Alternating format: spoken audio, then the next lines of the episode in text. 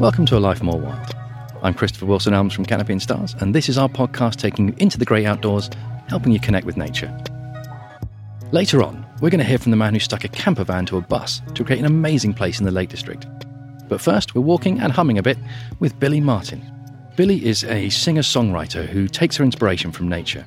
But it's always been attached to my writing and it, and it always will, so I'm really glad that I've got that tag because not many people get that, and that's nice. She's going to take us on a walk down the Lee River in East London to show us how she still connects with the wild, even in the city.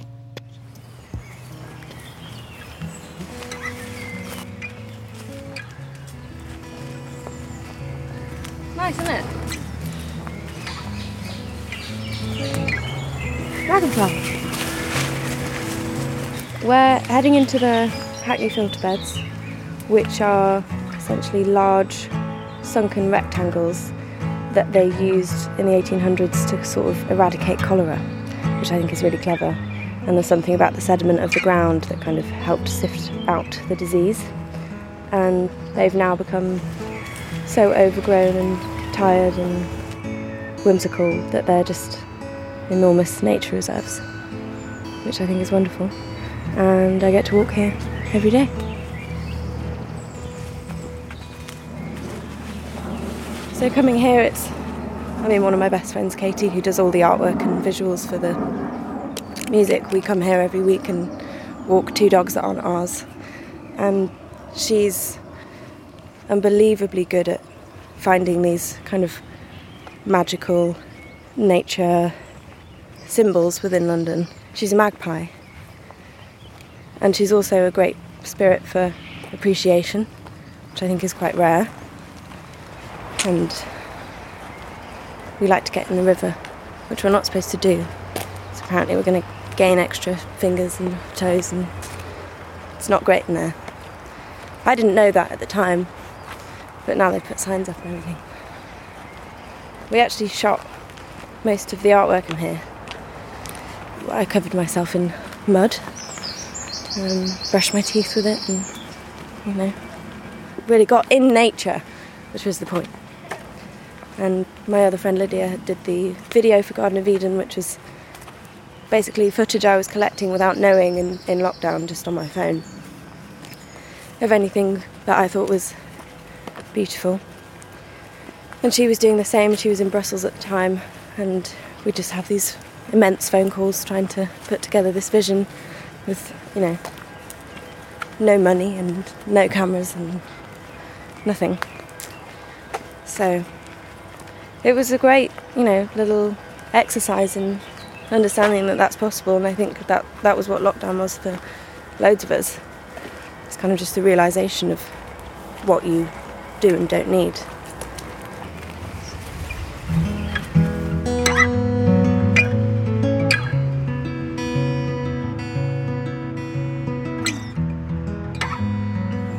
When I first started writing songs, we were living in and around Ripon and kind of villages and in the city itself. And it was there was not a lot else to write about, so it was really the only thing I could I could try and note down. And I was listening to a lot of Nick Drake, and he's got some beautiful lyrics about colour and light and nature, and he was very good at crossing over that melancholic feeling with nature. And I just really resonated with that massively. It was like how my brain worked and what I thought every day. So that was good to know that I had, you know, another brain that did that. And um, I just started, you know, writing about my surroundings and linking it back to myself, which is kind of what every writer does.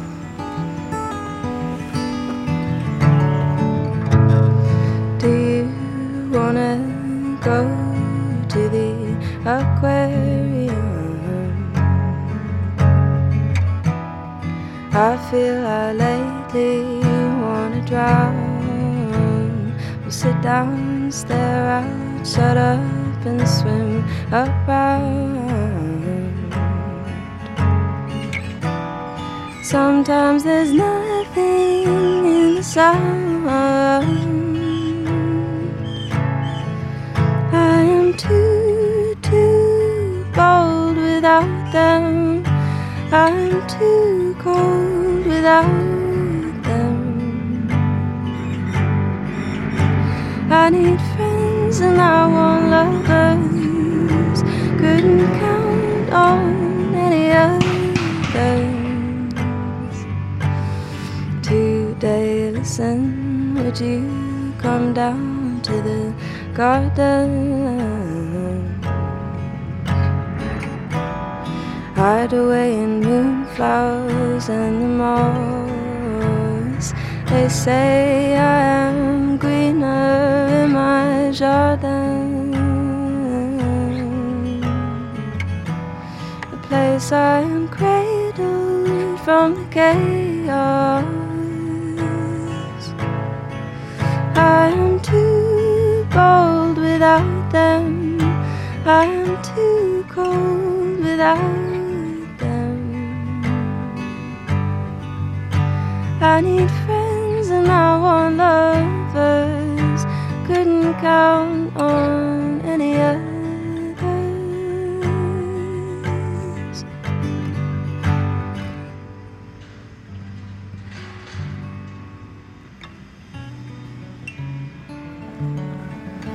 For me, it's just like nature is kind of it's a sigh of communication, and it's just for me it, it evokes those kind of pent up emotions, and they're usually not negative, but it's it's catharsis and it's comfort in blue, which I just really resonated with at the age I was, which was, you know, 13, 14, and feeling a little weird and trying to, um, you know, express my views to the world and desperately failing. So I, I kind of accidentally fell into music through this YouTube channel called On Sofa, which is a great way for unsigned artists to get something professionally recorded on the internet. But it was purely accidental, and something mad happened with that video people from London found it and then they started talking to me. And it was months and months, if not years, of conversation. And I signed a development deal when I was 14. That was a couple of years of basically experimenting musically and meeting people in the industry and writing and trying out production and doing little regional gigs to get me going. Then I signed with Chess Club Records, who are off the back of Sony, when I was 16. And then I put out my first record, Writing of Blues and Yellows, when I was 17. There was quite a story sort of painting me in this kind of whimsical waif like tree nymph thing, which was not true. but that's how people like to describe women in music, because they have to be kind of mythical and mysterious and, you know, tiny like birds. And it's the way people describe women in books as well. And to be fair to them, I was incredibly young and vulnerable and quiet. So that's fair, but maybe they went a bit too far. But nature, you are vulnerable in it, but it doesn't mean that you're a vulnerable character. You know, you can stand your ground at the same time in, in life ways. Um, but it's always been attached to my writing and it, and it always will. So I'm really glad that I've got that tag because not many people get that, and that's nice. And um, you can evolve still, and you're not necessarily tied to a specific character. But if I, you know, in the past I have written a lot about mental health, and I have SAD disorder and depression and anxiety and all of that stuff, and in the past, if you mention that even once, you then become, you know, poster girl for that, which I'm not. Whereas with nature, I'm glad to be a poster girl for that.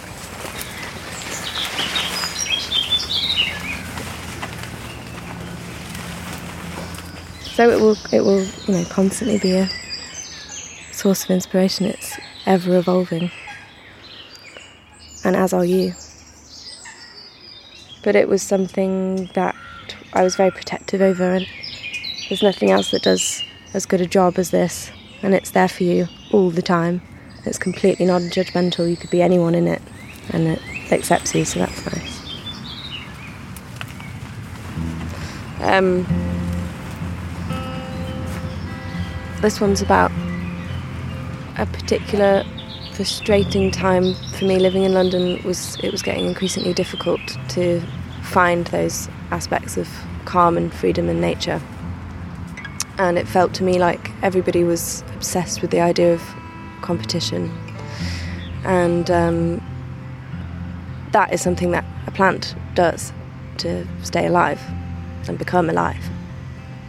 And it was just an idea I had kind of thinking about all of us growing up in a greenhouse and um, not having space or light or water to move and live. And we're just constantly obsessed with the idea of being the tallest flower or the ripest tomato. And then in doing that, we're not actually doing the living and the feeling part. So I wanted to tie all of that into appreciation for living, which is what the chorus is, and understanding that once we have the things that we need, we can, you know, live as normal and be appreciative of it. So, born into a nursery, I've been growing leaf by leaf, dying for the world to see. Ready, soul is coming over me greener than the olive tree, riper than you'll ever be. Waiting for the penny drop, asking for the rain to stop. Feet are always getting hot. Competition for the space, nature of the human race everything will be replaced. Eat the sun and water up to be someone. Can't get enough. I, I wanna feel alive.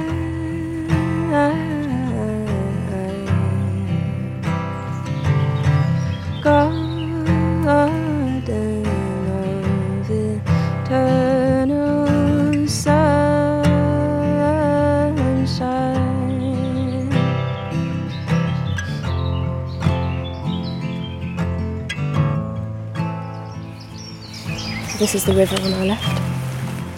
Some amazing kingfishers in there. Maybe we'll get one.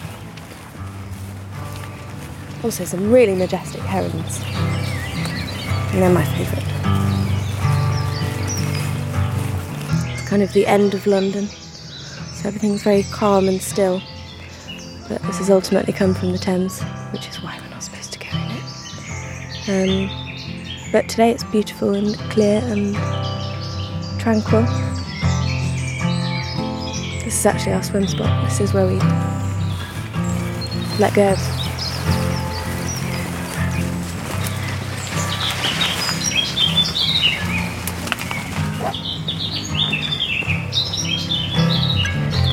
Booming louder by the hour, separate the sweet and sour. I'm hungry for the power the sun and water up. Give me some, can't get enough.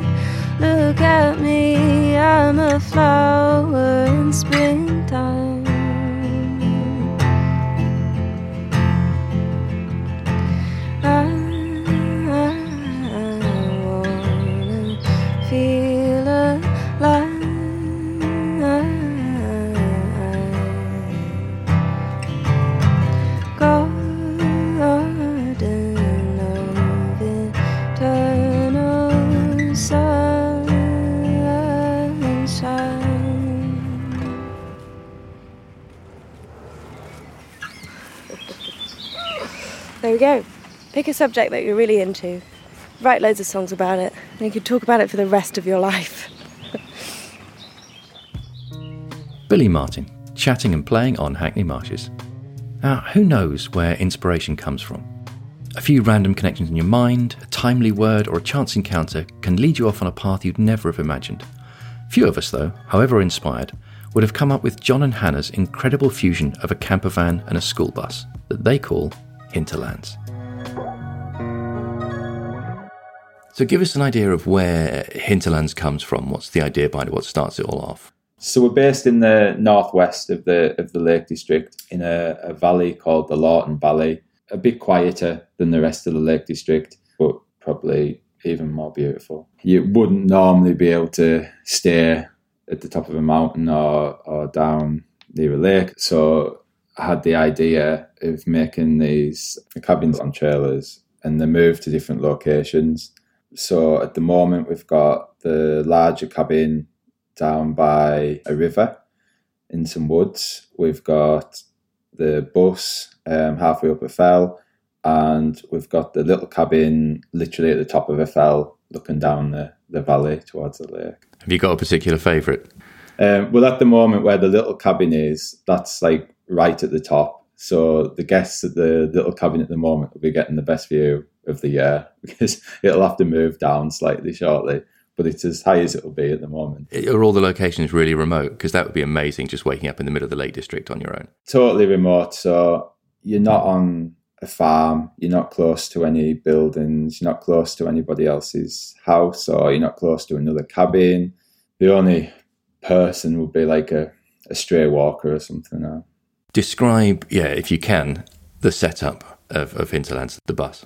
Yeah, so the bus is a short American school bus, and then we've got half a VW camper on the top, which forms a sort of bedroom area. So the two are welded together. Basically, you, have got your living space downstairs, um, and then there's a, a bedroom upstairs, um, and there's a little winch. When you're downstairs, you can winch the ladder back up. The ladder took a lot of thought. There's lots of little pulley wheels, pulleys and cables and things to get that ladder to go up and down. Um, the, the living space downstairs, there's a, a, a, little shower area, which is, we, we tried to give it the feel of like, you know, as if you're at home, really. So the, the, the shower area, there's a thermostatic shower, it's clad in marble. There's a little compost loo with a little sink. Um, there's some little bench sofas. There's two wood burning stoves. One of those is like a, um, an Aga that you can cook off as well. Yeah, it's got to be the only bus with an Aga in. Um, a lot of the materials we used were reclaimed. So we've got door handles from a hotel in London. We've got old um, bar doors on the shower in the bathroom. We've got cupboard doors from I think it's the Victoria Albert Museum. Loads of little reclaimed things, brass bulkhead lights off ships. So, what do you think gets the biggest reaction from the people who stay there? The location or the bus? I think it's part of the whole thing, really. I mean, all the accommodation, generally speaking, you have to have a bit of a walk to it. So, we generally say to people, you know, pack light ish because there is a little bit of a walk. Depend, we'll tell them how far it is, but yeah. So obviously, walking up, people get an idea about the, the space and the view. So that I guess there's a bit of a, a, a build up as to somewhere you would just drive up and park next to it, especially with the little cabin on the top. It's a good 20 minute hike up there, and you, you're with backpacks you know, you walk up through woods, through um, fields, and then there's quite a steep, a steep climb. So, in particular, with that one at the moment, there's a sort of sense of achievement, I guess, at the end. You know, you've got a big hike up, and then you arrive at your accommodation, and the view's insane. So, yeah, although the cabin's nice and things, I, I think it's just a balance between the two. So, what was the thinking behind doing those three spaces rather than, say, you know, a normal B and B? With moving them about, you know, you can be up near a waterfall, you can be down by the side of a lake, you can be at the top of a fell, so you can get to these locations that you know you wouldn't normally be able to be, and you can you can stay um, in relative luxury. I mean, I don't really like using that term because they're not luxurious, but they've got everything you need. But you know, there's no TVs or anything like that because you want to sort of be close to nature. And we've got an Aga, we've got wood burning stoves. Some people like to chop the wood. They're totally off grid, and that that whole feel we didn't want to lose that with too many niceties. Well, like you say, in terms of luxury, the only other way to get to those locations would be to carry a tent on your back.